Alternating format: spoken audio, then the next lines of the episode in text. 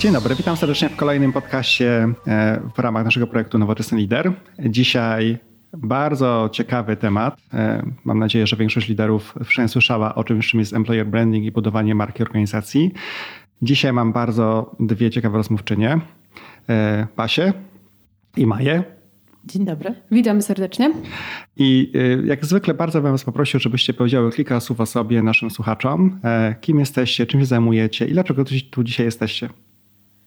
Super, to ja może e, zacznę, chociaż nas nie uprzedziłeś o tym, że, że będziemy się tak przedstawiać. E, dzień dobry, witam serdecznie. E, ponieważ pozwolę sobie pierwsza mówić, bo Oczywiście, mam w, w, alfabecie pierwsze tak. imię, więc no, tak chociażby z tego powodu. Basia Zych, ja jestem założycielem i zarządzam firmą, która się nazywa Employee Branding Institute, więc od lat kilkunastu już właściwie działamy na rynku w tym temacie. Ostatnio coraz to gorętszy temat, e, więc więcej działamy e, i faktycznie, i faktycznie ten, ten temat jest e, na co dzień mi bliski. Za mną około 150 dużych projektów, więc myślę, że mogę sporym doświadczeniem się podzielić nie tylko z rynku polskiego, więc dzisiaj taka, myślę, moja rola. Witam serdecznie. A ja nazywam się Maja Gojtowska. Wierzę, że każda firma powinna traktować swoich pracowników i kandydatów przynajmniej tak dobrze jak klientów. E, a moje doświadczenia pokazują, że nie zawsze tak rzeczywiście jest.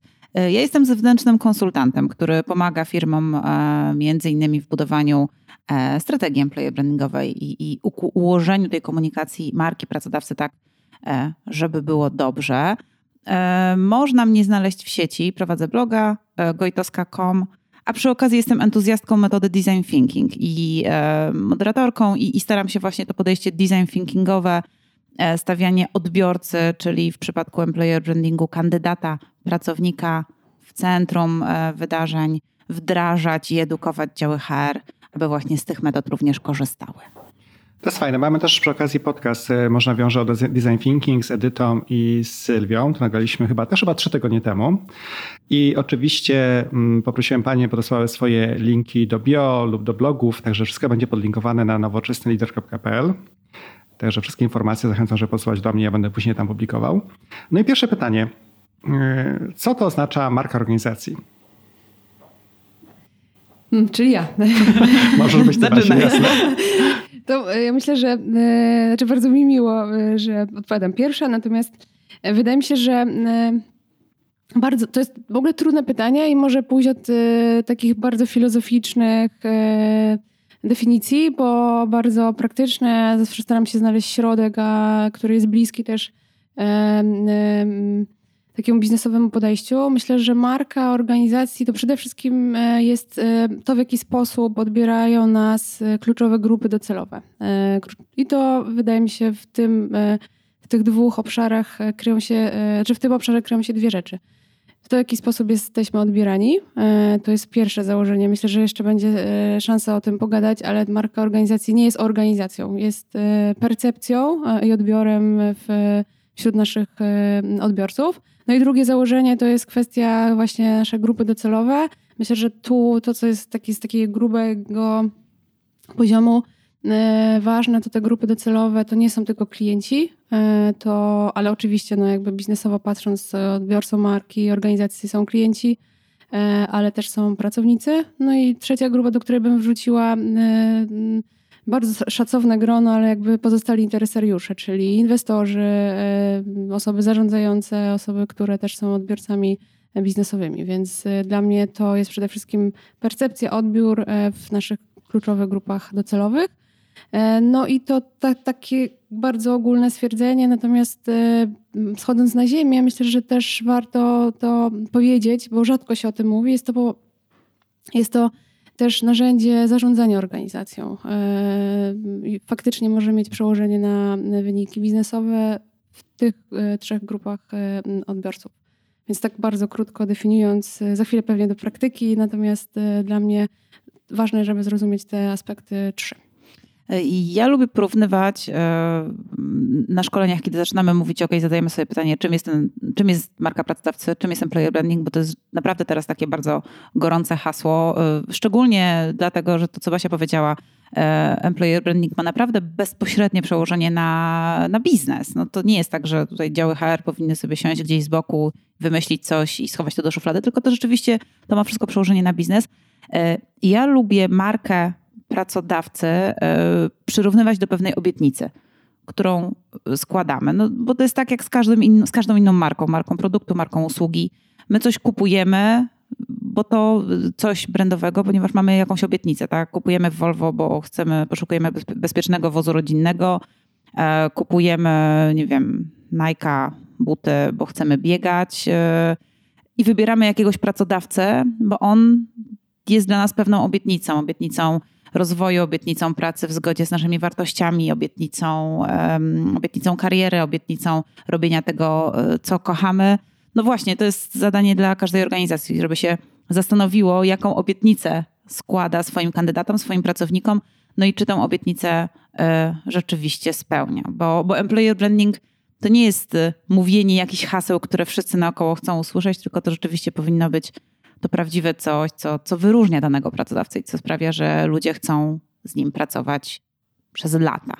Tak. To właśnie Majo poruszyłaś temat, że to jest coś, czego e, działy HR raczej nie powinny pomijać. E, czy działy HR, czy liderzy, zarządy firm? Czy dla mnie employer branding to jest temat y, absolutnie międzydziałowy. To to nie jest temat, y, znaczy oczywiście y, jakby organizacyjnie, kiedy szukamy tego project ownera, y, to to najczęściej są działy HR. Ja nawet widziałam ostatnio takie badania, gdzie właśnie w Stanach sprawdzali, gdzie najczęściej, kto jest najczęściej ownerem tematów employer brandingowych i to jest HR, czasem to jest PR, komunikacja, czasem to jest marketing, no ale ten HR chyba, chyba najbliżej mu do tego. Niemniej ja jestem wielką entuzjastką, fanką e, włączania do prac przy, e, e, przy projektach employer brandingowych osób z biznesu i z innych działów, bo mm, tutaj naprawdę trudno jest powiedzieć, że to jest HR i nikogo to nie powinno interesować. Nie, to, to, jest, to jest temat de facto każdego, każdego pracownika, bo każdy z nas jest, mówiąc kolokwialnie, takim chodzącym słupem ogłoszeniowym i jest chodzącą reklamą naszego pracodawcy. Tu schodzimy na temat E, personal brandingu mówiłeś, że, że to też e, będzie poruszane w podcaście. E, I choćby dlatego warto na ten temat edukować i warto do tego włączać biznes, bo, mm, bo biznes też pozwala mm, włączyć zupełnie inne spojrzenie do, do tego projektu. Mhm. Ja się zgadzam zdecydowanie, że gdzieś tam właścicielem najczęściej budżetowym również na świecie, bo myślę, że to warto też mhm. mówić o to, skąd, dlaczego jest takie, a nie inne, taka nie inna sytuacja no faktycznie siedzi najczęściej w HR-ach. Powiedziałabym, że w Polsce to jest nie wiem, 80% albo i więcej. Albo i więcej. E, tak. Na świecie zdecydowanie mniej, ale też myślę, że powyżej 50%. E, natomiast ja osobiście po latach projektów e, employee brandingowych e, nie wierzę, przynajmniej w dużych organizacjach, bo małe, myślę, że to mniejsze mid-size'y chociażby są troszeczkę inaczej e, w ogóle zarządzane. Natomiast w dużych organizacjach ja nie wierzę i nie robię takich projektów ze swoją ekipą, które nie przechodzą mi przez zarządy. Po prostu bez e, sprzedaży, znaczy sprzedaży, to tak nazywam, bez obsadzenia dobrego decyzji i też zaangażowania e, osób kluczowych. I to mówię o zarządach, ale też o takim średnim menadżmencie. Osoby, które są kluczowe, mają wpływ.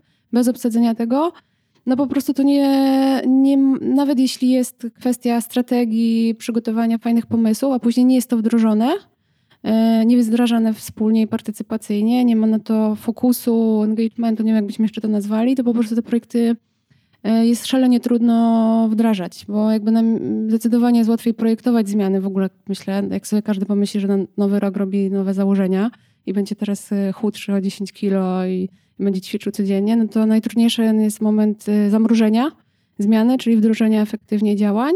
No a to ponieważ employer branding dotyczy bardzo wielu obszarów i procesów organizacji, bez y, zaangażowania liderów po prostu się nie udaje. I to jest smutne, może, nie wiem, ale y, zdecydowanie do mojego doświadczenia wynika, że nawet nie jest kwestia chęci, pozycji, czegokolwiek, po prostu z praktyki tak to wychodzi. Ale ja myślę, że to jest bardzo cenne spostrzeżenie i, i, dla mnie w ogóle we wszystkich procesach komunikacyjnych, kiedy mamy ten, to wsparcie ze strony kierownictwa, zarządu, e, to to się dzieje. Dużo łatwiej jest przeprowadzić proces. A kiedy e, gdzieś tam dział od dołu próbuje e, metodą, metodą małych kroków, jasne, można metodą małych kroków, ale no, umówmy się, że to nigdy nie będzie tak spektakularny efekt i, i trudno będzie wykazać to przełożenie na biznes, o które de facto nam e, koniec końców chodzi, jeśli tego, tego wsparcia ze strony managementu kierownictwa nie będzie. Więc zgadzam się, że e, fajnie, jeśli, e, jeśli wśród zarządu jest ktoś, kto jest ownerem tego projektu, czuje go i tam puszuje, wspiera i, i, i pomaga, pomaga wdrażać konkretne rozwiązania. Ja myślę sobie, że też problemem, może problemem, wyzwaniem w ogóle jest, nie jest chyba kwestia tego, że osoby z managementu nie chcą tego. W sensie myślę, że osoby z HR-u, które są jednak ownerami, nie docierają efektywnie z tym tematem, e, bo też nie wiedzą za bardzo, jak go sprzedać. Znaczy, jak go pokazać, jego efekty, jak zrobić, jak wyliczyć chociażby wstępne ROI, jakby inwestycje, dlaczego, po co, w ogóle na co nam się to przełoży. Nie rozmawiamy językiem biznesu często. I to jest i w ogóle temat rzeka, dlaczego tak się dzieje. Jakby kondycja też w polskich HR-owców jest zdecydowanie za niska.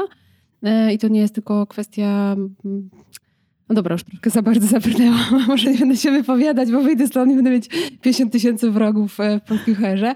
Ale od lat to powtarzam, że jak chcemy, tak jak samej komunikacji, tak jak chcemy dotrzeć do klienta, to musimy rozmawiać jego językiem, tak samo jak chcemy dotrzeć e, do managementu, do zarządów, musimy rozmawiać ich językiem e, i to jest trudność, jeśli nie potrafimy przełożyć naszych działań, tego co chcemy osiągnąć na, na język, tak. na język liderów zarządzających, czyli język biznesu, czyli liczb, czyli procentów, czyli, czyli zwrotu z inwestycji. No i niestety, jeśli faktycznie chcemy być efektywni w tym, no to trzeba tym językiem mówić, a to oznacza, że trzeba mierzyć, liczyć, e, potrafić wskazać, e, po co w ogóle coś robimy, bo jakby bez tego w ogóle nie warto, nie warto tego komunikatu formułować i to się nie uda najczęściej, więc mhm. często naszą rolą właśnie w, w, moją rolą często zresztą jest przekładanie tego języka właśnie na język biznesu e, e, i, i, i wspieranie klientów, więc wiem, jak to często jest trudne, nie? żeby po prostu zakontraktować się, że naszym zadaniem dla biznesu nie jest budowanie wizerunku po prostu albo robienie employee brandingu po to, żeby było fajnie. Jakby nikt w biznesie nie pracuje po to, żeby było fajnie. Oczywiście to są efekty uboczne, fajnie jest fajnie pracować i żeby nam wszystkim było e, super. Natomiast często myślę, że zapominam o tym, że jakby biznesową potrzebą organizacji jest robienie biznesu, tak? No i jakby wszystkie procesy, które do tego dążą, no są robieniem biznesu i to jest biznes, więc trzeba po prostu te efekty zakładać, potrafić nimi zarządzać i, i wykazać efekty, więc Myślę, że tutaj jest, moje podejście jest bardzo krytyczne, no ale jakby bez tego w ogóle myślę, że nie warto ruszać. Znaczy, ja często też spotykam się e, z taką postawą, e, nie, biznes, nie będą chcieli. Absolutnie nie. Jeśli ten komunikat dobrze przedstawimy, jeśli rzeczywiście powiemy to językiem, który będzie dla biznesu zrozumiały, jeśli wykonamy tą pracę domową swoją, policzymy, pokażemy, co możesz z tego mieć. Ja dosłownie pod koniec października prowadziłam taki warsztat. E, myśmy wypracowywaliśmy wtedy mm, wartości dla e, dużej, znanej polskiej organizacji i bardzo fajnie, bo udało się na ten warsztat zaprosić właśnie nie HR, tam oczywiście był HR, ale przede wszystkim tam byli ludzie z biznesu. I to było fantastyczne patrzeć, jak oni bardzo szybko złapali, że okej, okay, ale my w tym mamy, mamy też potrzebę, my potrzebujemy tych ludzi, więc jeśli pomożemy, to to się szybciej, szybciej uda i te procesy będą e, szły szybciej. I paradoksalnie po warsztacie zostały wypracowane pewne kroki, które można podjąć, a ponieważ tam już na tym spotkaniu byli ownerzy pewnych rozwiązań, to ja następnego dnia, kiedy rozmawiałam z, z klientem, to on już powiedział, że to już się dzieje, bo ta dziewczyna z biznesu była, okazało się, że ona, ona może coś tam popchnąć dalej, i ciach, to, to już leci. Więc jeśli znajdziemy ten wspólny język, to naprawdę efekty mogą nas bardzo zaskoczyć. Myślę, że też mm, my jesteśmy w bardzo mm, super y, momencie na, mm, ekonomicznym jako rynek y, polski, rynek pracy. Dla employee brandingowców bardzo znakomitym zresztą, bo ciśnienie w wyniku tego, y, inaczej potrzeba, potrzeby rekrutacyjne są tak ogromne, potrzeby zatrzymania ludzi w organizacjach są tak ogromne, no bo po prostu mamy znakomity rynek, powiedziałam, że nawet bardzo niebezpieczny z punktu widzenia makroekonomicznego. Poziom bezrobocia jest po prostu niski e, za niski. E, też znowu takie kontrowersyjne ale rzeczy nie, mówię. nie, ja się z tobą, ja się z absolutnie zgadzam. Że to wymusza zdecydowanie ciśnienie na to, żeby coś robić i wtedy często organizacje po prostu sięgają po employee branding jako taką trochę deskę ratunku. podczas gdy employee branding może działać, ale jest to strategia długofalowa. To jakby ad hocowo, to nie jest narzędzie ad hocowego działania. Często się pytam, no ale to wejście może kurczę jakieś inne narzędzie rekrutacyjne, bo będzie dużo bardziej skuteczne, jeśli mamy potrzebę ad hocową, nie? Bo oczywiście to jest zawsze dyskusja, ale myślę, że że, że myślę, że jesteśmy dzisiaj w fajnej sytuacji. Jak sobie pojeździmy po rynkach ościennych nawet, patrząc na, na to, co się dzieje na rynku nawet, nawet y, zachodnim y, i jakby to, co robią employee brandingowo, to my naprawdę, słuchajcie, nie odstajemy. Ja ostatnio byłam na konferencji w Wiedniu, gdzie był taki zjazd y, dyrektorów HR całego świata, nawet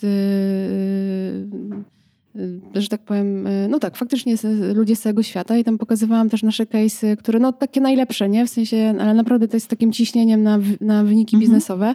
No to oni byli zszokowani, nie? Mówi, kurde, wy takie rzeczy w ogóle w Polsce robicie. No i wtedy sobie człowiek zdaje sprawę, w jakiej jesteśmy też sytuacji faktycznie zapotrzebowania na tego typu narzędzia i też siłą, że to, czy to ustawia fajnie, fajnie perspektywę i e, na, na właśnie jego możliwości wykorzystania. Więc myślę, że te, to jakby pomaga nam trochę sytuacja rynkowa, jeśli chodzi o pozycję employee brandingu. Faktycznie coraz więcej osób się e, tym interesuje, natomiast myślę, że zdecydowanie za mało liderów myśli o tym, że jest to ich trochę... Mm, może nie rola, może nie odpowiedzialność, ale też, że to może być faktycznie pomocne w zarządzaniu e, organizacją i jej efektywnością. No, no właśnie, bo też mają, mają swoją silną perspektywę na to, kto powinien być właścicielem tego typu procesów e, i trochę jest tak jak ze sprzedażą produktu. E, kiedy właścicielem, właścicielem, właścicielem tego KPI, na sam koniec sprzedaży produktu jest ktoś z biznesu. To jest ktoś, kto sprzedaje produkt X, B, do tego ma do, do czynienia oczywiście z działem marketingu, ma do tego dział finansów, ma do tego dział HR-ów e, i tak dalej, i tak dalej. Więc pytanie też, w którym biznesie jesteśmy, ale jak mówimy przed o centrach kompetencyjnych, które mamy w Polsce bardzo dużo, to jest chyba teraz 300 tysięcy ludzi, to głównym produktem, który mamy, to są produktem. To jest nasza marka pracodawcy, która przyciągnie lepszych kandydatów, lepsze, pozwoli nam pozyskać lepsze talenty z rynku, tak naprawdę. I to jest głównie biznes osób, które zarządzają centrami, a nie kogoś innego tak naprawdę. No dobrze, ale to może chciałem właśnie przejść do tego też, e, do waszych doświadczeń i obserwacji, jeśli chodzi o to, e, kim jest dla was nowoczesny pracodawca. I gdybyście też Basiu czy, czy Maju dały też swoją perspektywę, jak wygląda to w Polsce i za granicą, byłoby jeszcze fajniej. I czy mamy duży dystans, czy jesteśmy może przed innymi? Och, to ja mam takie bardzo świeże przemyślenie na temat, na temat nowoczesnego pracodawcy. Ja chciałabym bardzo, żeby nowoczesny pracodawca był pracodawcą autentycznym. Naprawdę. To jest tylko tyle, ja aż tyle bym chciała. E, jeśli firma będzie na tyle odważna, by po prostu prowadzić swoją komunikację w sposób szczery, by nie mówić o rzeczach, które nie mają miejsca, e, tylko odrabiać pracę, pracę domową, zastanawiać się nad tym, jakie są potrzeby biznesu, jakie są potrzeby kandydatów, jakie są potrzeby pracowników, gdzieś tam po środku wyciągać z tego to, co tam jest i, i po prostu komunikować to, to byłabym bardzo, bardzo, bardzo szczęśliwa. Jakie marzenie tutaj. Tak. to jest bardzo ciekawe pytanie, na ile autentyczność e, jest możliwa w organizacjach. Znaczy ja wierzę w to i pytanie o, na to, na ile mm, jest, znaczy na, na, ile jest możliwa, nie? do jakiego stopnia. E, ja też bardzo jestem zwolennikiem tego, że transparentność, autentyczność to jest to, co powinno być myślą przewodnią i myślę w zarządzaniu. Natomiast ja cały czas się upieram przy tym, że jednak ludzie mają swoją percepcję, swój odbiór rzeczywistości, nie? I to jest kwestia też umiejętnego zarządzania tym, bo ja się bardzo też mm, znaczy zastanawiam, nie wiem, czy denerwuję, bo mamy, no rozmawialiśmy w poprzednich podcastach chociażby o y, turkusowych organizacjach, nie? I jakby też y, nadmierna swoboda moim zdaniem y, w specyficznym biznesie i tutaj jakby, tu, tu jakby za dużo tej autentyczności, totalna autentyczność też może być niebezpieczne. Ja, ja bym chciała, żeby też ludzie nie odbierali zupełnie, bo tak mam czasem wrażenie, że te trendy wchodzą i ktoś się łapie i bez zastanowienia e, to wdraża, nie? Jak ma, a jak mamy 5 tysięcy ludzi na pokładzie, no to też tą autentycznością trzeba w trzeba jakiś sposób zarządzać, tak. nie? Żeby tylko taka mhm. uwaga, bardziej się zawsze boję właśnie takich e, hot trendów i, i, i zmian. Na szczęście duże organizacje mają to do siebie, że jednak pewne procesy ma, trzeba, trzeba układać, te decyzje trzeba podejmować.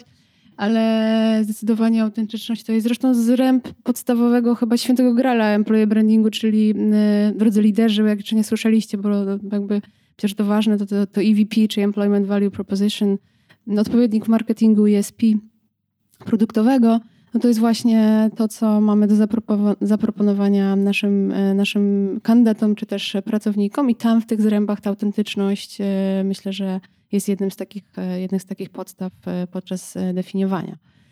Ale to, to odniosłam się trochę z przydługim tak. monologiem do, do Twoich słów, a, a, pytanie cały czas mam w głowie.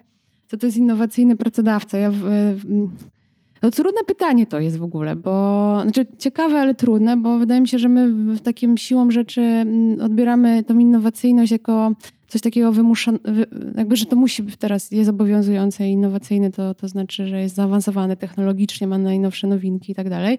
I myślę, że jest jakiś taki wymiar e, innowacyjności. Ja myślę sobie, że często, znowu wchodzę do takiego poziomu zarządczego, operacyjnego na, na poziomie liderów, to ja sobie to tak wyobrażam, że jest ten obszar innowacyjności, jak my jesteśmy przystosowani, słuchajcie, że natychmiast się komunikujemy na fejsie, znaczy na Facebooku, przez Messengera czy na LinkedInie, gdzie co chwilę się zdarzają aktualizacje systemu, wchodzą nowe wtyczki, coraz łatwiej jest nam się komunikować.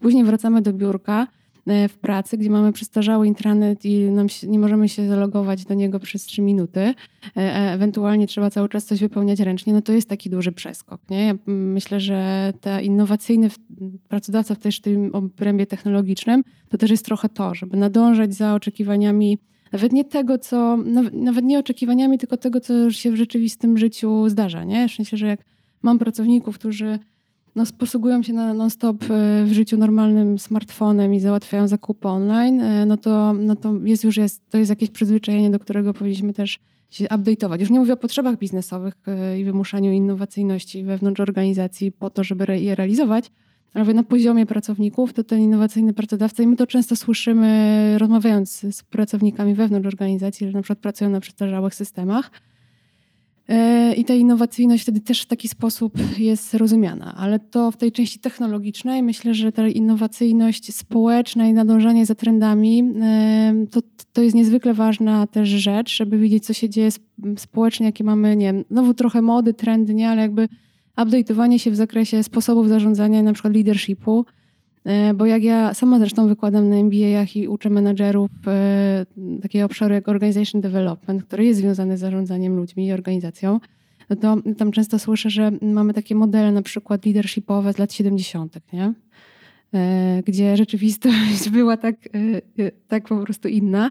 W tym tygodniu nawet byłam na spotkaniu, gdzie grono takie, no powiedzmy, wykładowczy, w tym profesorowie, powiedzieli, że te stare modele leadershipowe absolutnie nie pasują do tego, co się dzieje, zwłaszcza na rynku polskim, nie? bo mamy zarządzać czymś, co nam rotuje niezwykle szybko. Mamy w ogóle różne pokolenia, mamy lojalność pracowników zdecydowanie e, no, straszną, strasznie niską. strasznie niską. No i teraz weź tutaj zastosuj ten model e, do tego sposobu, nie? I tutaj update'owanie się, nadążanie za, za tym, co się dzieje też na świecie, w, w takich, e, czy nawet w swoim, w swoim kraju z, z, ze zmianami e, w takim społecznym odbiorze, no to wydaje mi się, że jest to też innowacyjność. Nie wiem, czy to dobrze wytłumaczyłam. Znaczy, ja, ja, się, Ale... ja, się, ja, się, ja się absolutnie z tobą zgadzam i wręcz pociągnęłabym to, e, że do tego jest potrzebna, do tej innowacyjności, nowoczesności, potrzebna jest uwaga na potrzeby, na to, jak funkcjonują. Właśnie to, to co ty się powiedziałeś, że my E, w życiu prywatnym kupujemy online, płacimy telefonem, e, rozmawiamy na Skype'ie, a potem wchodzimy do organizacji i wszystko załatwiamy przez maila.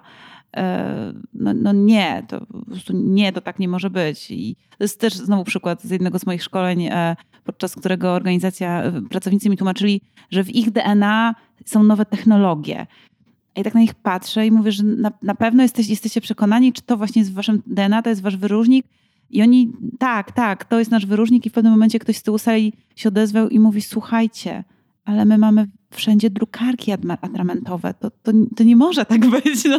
I ja mówię, że no właśnie, spójrzcie, jak, z jakich korzystacie systemów, jak wy, jak wy funkcjonujecie, co, co macie tutaj. Na pewno macie pięć innych lepszych wyróżników niż te nowe technologie. Ja rozumiem, że chcecie, żeby one były waszym wyróżnikiem. Każdy dzisiaj chce, ale nie każdy musi być Googlem nie każdy musi mieć te, te nowe technologie w DNA, więc taka uważność i nie podążanie za trendami w sposób ślepy, że okej, okay, teraz chatboty, teraz są chatboty, lecimy z chatbotami. Nie, zawsze warto jeszcze jest, warto poświęcić, poświęcić chwilę na, na taką refleksję, czy to jest na pewno rozwiązanie w tym momencie dla nas najbardziej optymalne, bo może możemy zrobić pięć innych rzeczy, które będą bardziej przydatne. Ja no, nie, nie wiem, czy to jest e, optymalne, czy to jest prawdziwe, bo jeśli mówimy znowu o budowaniu marki pracodawcy z perspektywy pozyskiwania talentów, no to gwarantuję każdemu, kto tego słucha, że jeżeli macie organizację i mówicie o tym, że jesteście ABC, a tego nie macie, to pierwszy zrobi kandydat, to napisze do kogoś znajomego z tej firmy i spyta się, że tak jest. Ja powiem ci więcej, nawet jeśli nie napiszę, może nie mieć w kontaktach, to zaryzykujmy, ale, ale naprawdę, no, taka sytuacja może nie mieć w kontaktach. On przyjdzie, on podpisze tą umowę, on przyjdzie pierwszego dnia. I ta propozycja, którą mu złożył kandydat, to, to EVP to zupełnie nie będzie, e, nie będzie to, co, to, co mu się podoba. Przy tak niskim bezrobociu ten kandydat naprawdę nie będzie miał oporów przed stwierdzeniem: OK, są badania, które pokazują, że 25%, e, około 30% kandydatów nowych podejmuje decyzję o zmianie pracy w ciągu pierwszych 6 miesięcy pracy.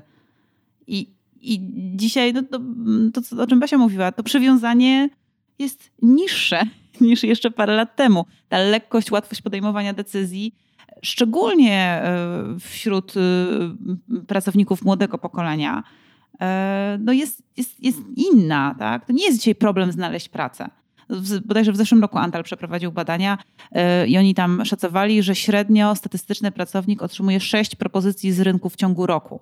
Statystyczne, a w branżach takich jak IT no to to jest 18. Nie w ciągu dnia. No właśnie, to, no tak, tak, to jest 6 w ciągu dnia. Przecież biedni ludzie się muszą opędzać od tych propozycji. Także y, no to jest troszeczkę e, ta autentyczność, to podejście, to podążanie za potrzebami kandydatów to jest trochę być albo nie być organizacji biznesu. Myślę sobie, że warto też powiedzieć, że jesteśmy w trochę, jakby to nie było na antenie, to bym powiedziała gdzie, ale w krytycznej sytuacji. E, bo, bo tak możemy sobie mówić, ale właśnie zastanawiam się tak w międzyczasie, kto nas będzie słuchał, nie? I czy ma do tego dostęp.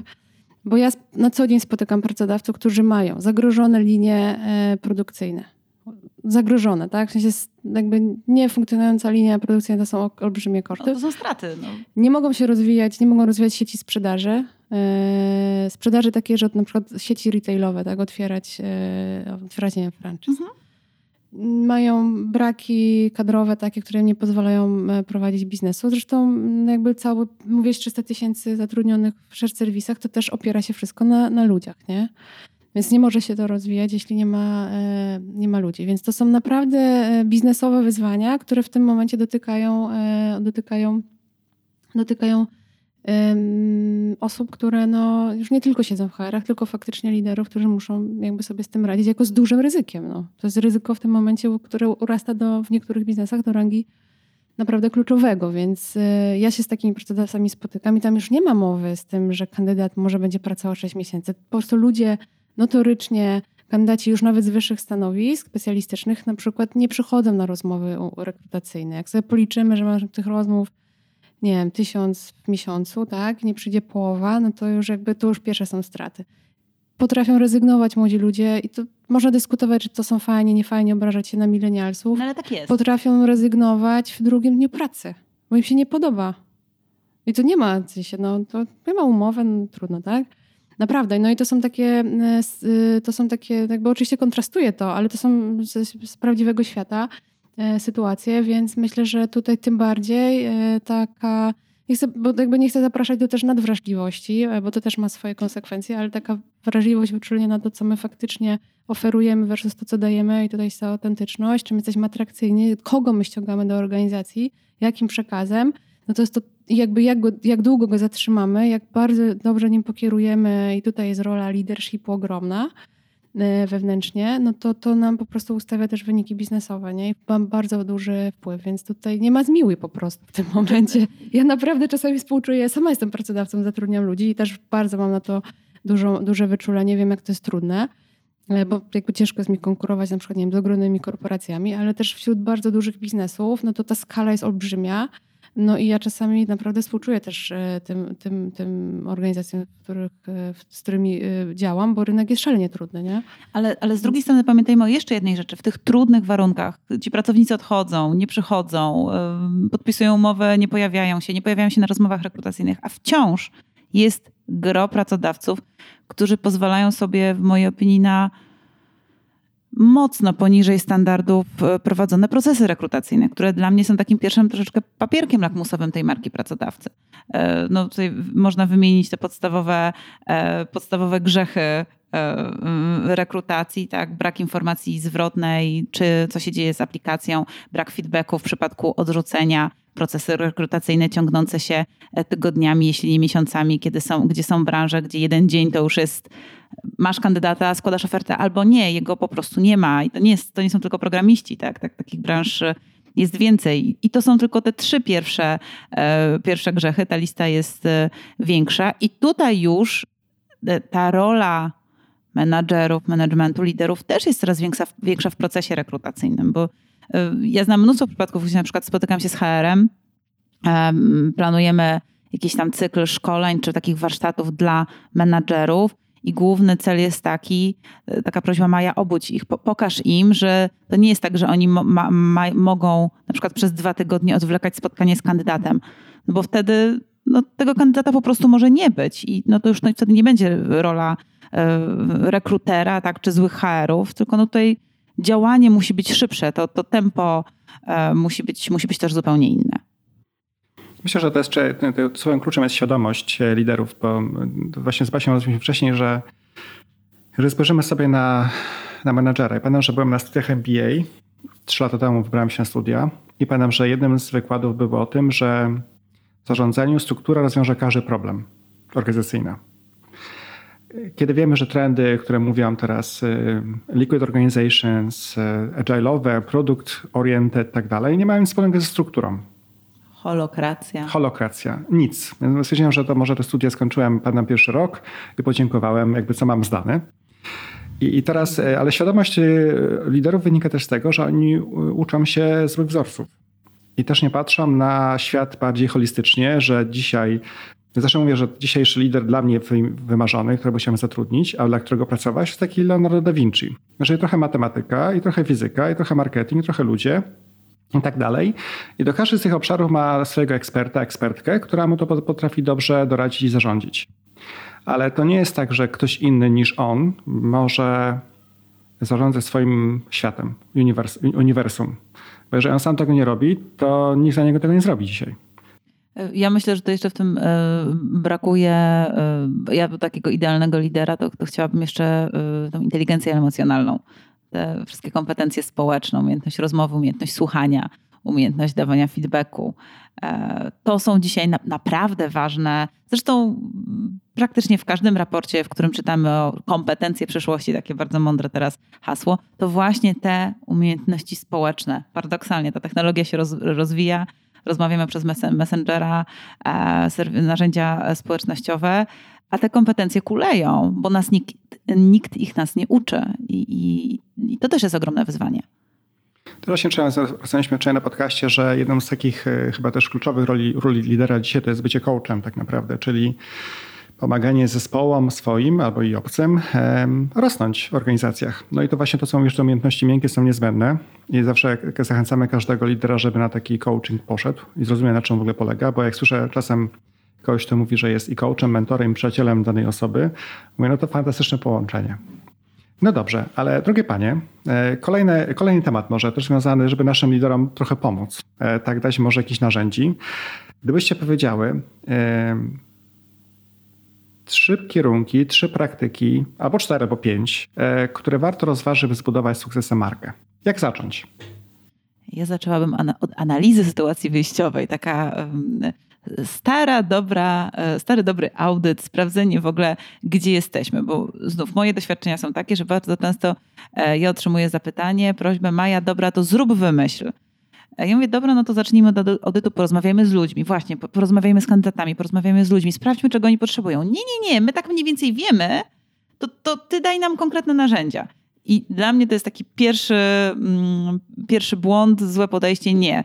E, zróbmy dobrą E, dobrą analizę sytuacji e, wyjściowej. Spójrzmy na liczby. Tutaj Basia, e, Basia specjalista od, od, od analityki, tak? Naprawdę liczby nie kłamią, wiele można się z nich fajnych rzeczy dowiedzieć i, i nawet jeśli to będzie kosztem tygodnia, dwóch, trzech miesiąca, warto odrobić tą pracę domową, bo to jest naprawdę kluczowa sprawa. To pierwsze ode mnie, Basiu.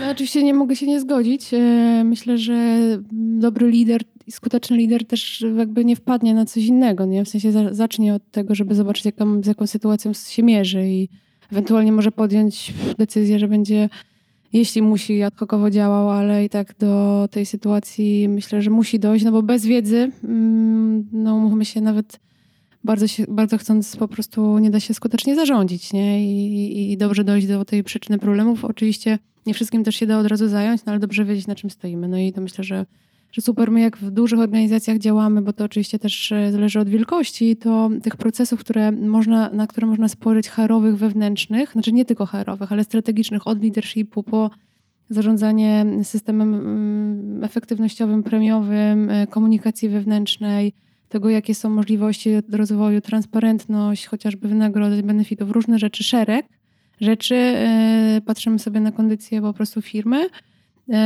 tych procesów, słuchajcie, jak zaczęliśmy liczyć, to już w tym momencie to, to nam nie starczyło głowy, zrobiliśmy z tego algorytm, jest ich 250 procesów wewnętrznych, które decydują o tym, jak mocno mamy markę i tam też właśnie spora część e, dotyczy leadershipu. No i to jakby, jakby podstawowa analiza powinna się od tego zacząć e, i myślę, że, że to jest dobry punkt wyjścia. Natomiast wiadomo, że sam lider, e, tak jak powiedziałeś, on ręcznie nic nie zrobi sam, znaczy w sensie niedużo przynajmniej, no jakby bardzo chciałam. Myślę, że musi mieć ekipę ludzi, e, wierzyć w nią i mieć e, obsadzone tak kompetencje, żeby faktycznie z jednej strony wyciągać informacje. Właściwie wydaje mi się, że leadership jest w, w Polsce dosyć... Bardzo fajnie, bardzo fajnie, że robicie te podcasty, że, że robisz Sebastian, bo myślę, że to jest punkt, bardzo mocna potrzeba. Raczej mamy słabe kompetencje leadershipowe. I więc, e, więc myślę, że też dobrze, że, że to w ogóle pytanie padło. Nie wiem, czy nie mówię od końca, ale e, tak mi przyszło teraz do głowy, że nawet ostatnie badania na tle Europy po prostu leadership w Polsce jest e, słaby i ja w ogóle współczuję liderom. Znaczy, jakby mówię teraz szczerze, też sama jestem i to nie dlatego współczuję, ale jakby patrzę na to, jak ciężka jest to robota. Słuchajcie, nawet to, co ty powiedziałeś, nie? Znaczy, że to jest osoba, która musi nie dość, że praktycznie siedzieć w jakiś, we wszystkich obszarach, którymi zarządza, a w organizacji jest tego mnóstwo, przynajmniej cokolwiek o nich wiedzieć y, i mieć, y, mieć do tego jakieś rozsądne podejście, nawet mając ekspertów wokół siebie, to i tak bezpośrednio podejmują decyzje, bierze ownership na siebie. E, to jeszcze Maja, Maja powiedziała, że musi mieć emocjonalną inteligencję, z czym się też bardzo zgadzam. E, musi rozumieć ludzi przede wszystkim. Powiedziałeś o tym, że musi być coachem, no to musi zrozumieć ludzi, a zrozumieć człowieka to już jest trudne, a zrozumieć jeszcze grupę ludzi, jeszcze grupę ludzi w organizacji, to słuchajcie, jest bardzo trudna rola i naprawdę to nie jest łatwo, żeby jednocześnie zarządzać biznesem, ludźmi, e, tym jeszcze jak się każdy z tych e, ludzi czuje. Naprawdę gratuluję ludziom, którzy, którzy, którzy robią to dobrze i też aspirują do tego, żeby to robić dobrze. By the way, wśród młodych osób. Myślę, że już się skapnęli, że to wcale nie jest łatwe i jest y, y, jakby dużo mniej chętnie milenialsi na przykład patrzą na pozycje liderskie i na to, czy, czy, czy chcą być w ogóle jakiś ownership nad takimi złożonymi procesami. Jak sobie myślę o leadershipie, to jest i o liderach, no to jeszcze sobie pomyślimy o tym, że każdy oddech lidera to, to modeluje nam zachowanie innych, więc właściwie jesteś na świeczniku non-stop no to wydaje mi się, że to jest niezwykle trudna rola. Więc... I, I, jeszcze jedna rzecz, pamiętajmy, że koniec końców to ten lider przyciąga, tak? Bo jasne, my idziemy pracować do jakiejś firmy, ale finalnie nie pracujemy z logotypem na drzwiach, tylko pracujemy z drugim człowiekiem. E, I jest mnóstwo takich przypadków, gdzie to właśnie no, menadżer przyciąga, tak? Lider przyciąga I, i to jest ta rola też employer brandingowa, tak? To jest ten piękny moment, w którym nasza marka osobista przeplata się z marką pracodawcy i e, jeśli jesteśmy doskonałym liderem i jeszcze pracujemy w fantastycznej organizacji, no to wow, to, to, to naprawdę e, jesteśmy w komfortowej, e, w komfortowej sytuacji. Ja znam, ostatnio słyszałam o takim przykładzie, e, jedna z firm, w jednej z firm ubezpieczeniowych pracuje zespół HR-owy, który przechodzi z firmy do firmy cały. To jest tam kilka, kilka albo kilkanaście osób ze swoją liderką. E, i oni tą decyzję o zmianie podejmują wspólnie, tak? Jeśli ona otrzymuje ofertę, to ona przychodzi i słuchajcie, czy jesteśmy na to gotowi?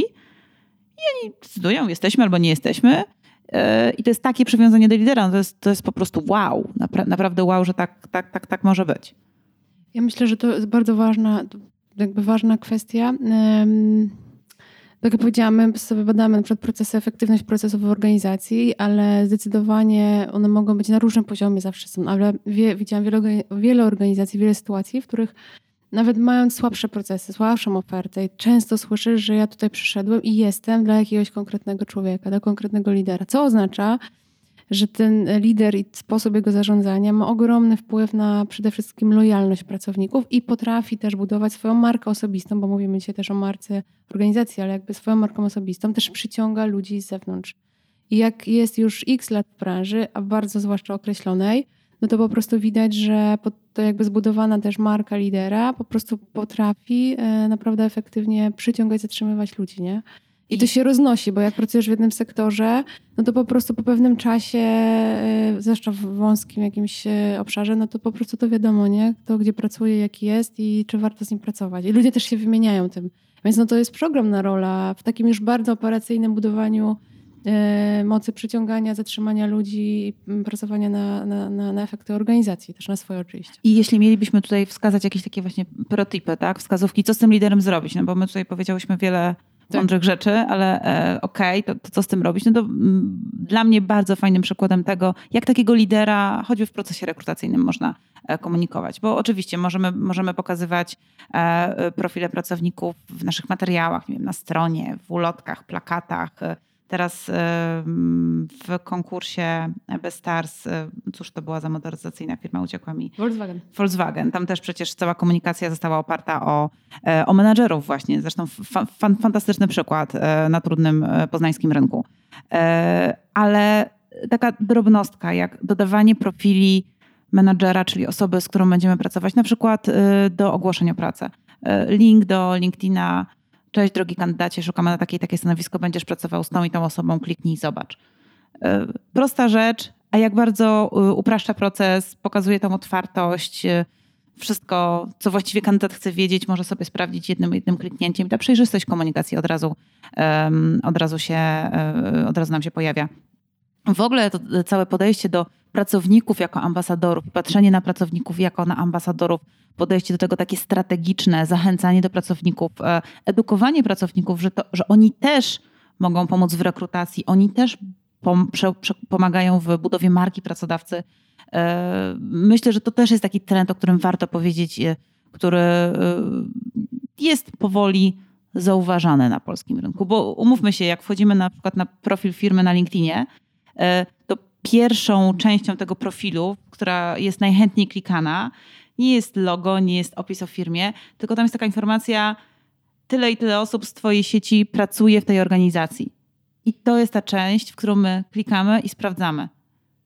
Interesuje nas człowiek. Nie, nie Myślę, że te kandydaci wprost to mówią w, w takich nie wiem, procesach warsztatowych, gdzieś tam pytamy w różnych branżach, chcą widzieć, z kim będą pracować, chcą widzieć tego swojego lidera. Najchętniej by widzieli go, ja nie wiem, znaczy wiem, co przed, przed tym nas y, y, najczęściej y, stopuje, ale, ale nie widzę problemu teoretycznie, żeby lider użył smartfona czy tam menadżer i nagrał się z wiesz, zaproszeniem, hej, zapraszam do swojego zespołu. Z tego szalenie mało. Myśmy taki eksperyment odpalili kilkukrotnie z naszymi klientami. To fajnie naprawdę działa. Ja znam, nie, nie mogę podać, ale e, jest jedna firma e, programistyczna w Polsce, e, która ma response rate na wiadomości wysyłane do kandydatów na LinkedInie na poziomie 90% no to jest efekt, po prostu wynik wow. No to, to, to średnia w Polsce to jest chyba 50. Mhm. Naprawdę wynik jest świetny i osiągnęli to właśnie tym prostym mechanizmem, o którym mówisz. Rekruter wyszukuje kandydata, idzie do lidera, mówi cześć, napisz. Napisz do niego. I ta osoba pisze, że szuka do swojego zespołu, będziesz pracował ze mną. Jeśli jesteś zainteresowany, skontaktuj się tutaj z naszą rekruterką. Ona przeprowadzi cię przez pierwszy proces i potem spotkasz się ze mną i to załatwia cały, cały problem. No, myślę, że z takich smaczków myślę, że to też dla lidera może być fajny moment na szybką autoselekcję. Czyli jeśli będę pracował z kimś, to wiem też, kogo nie chcę do swojego zespołu. Pamiętam to ogłoszenie, że nie wiem, z rok temu chyba poszło, gdzie faktycznie była zaznaczona y, lider, z jakim będziesz pracował, czyli niekoniecznie używamy imienia i nazwiska, ale właśnie y, to typ żółty. Nie? Jakby ktoś pracuje w korpo, to, to, wie, to, to wie o co chodzi i jakby z automatu rozumie, co to jest żółty. Y, może dla mniej zorientowanych jest to typologia kolorów, która trochę ma odzwierciedlać osobowość. E, no i wiadomo, że niektóre typy ze sobą się gryzą, więc e, jednocześnie rozumiem, że to jakby też sposób komunikacji też trochę ustawiał sam proces, ale od razu było też wiadomo, dobra, to twój lider będzie na takim poziomie. Dla lidera jest to super, bo wtedy myślę, że wiadomo, że mamy troszkę też taką autoselekcję, dobra, to takie osoby nie będą do mnie aplikować i, i z jakiegoś, jakichś odsetek to są niedopasowanych, czego też pilnujemy w employee brandingu po prostu z natury samą komunikacją jest odrzucane. Więc myślę, że może być to wiele korzyści. W rezultacie, serio, to liderowi powinno zależeć na tym, żeby mieć ludzi, z jakimi chce pracować, nad wynikiem, jaki chce osiągnąć, nie? I ja rozumiem, że zawsze mamy A, bo HR-y, i zgadzam się, że też jakby nie zawsze te HR-y są super i funkcjonują świetnie biznesowo, ale jak, jeśli mam odpowiedzialność za efekty, no to wszystkie narzędzia w organizacji powinny, powinniśmy uwzględniać jako nasze własne zasoby i z nimi współpracować tak, żeby to było fajne. A więc też udział w rekrutacji, udział później w, za, w angażowaniu ludzi, to co my wysyłamy, jaki komunikat, no po prostu jest też w naszym interesie, żeby to, żeby to robić e, jak najbardziej efektywnie, nie?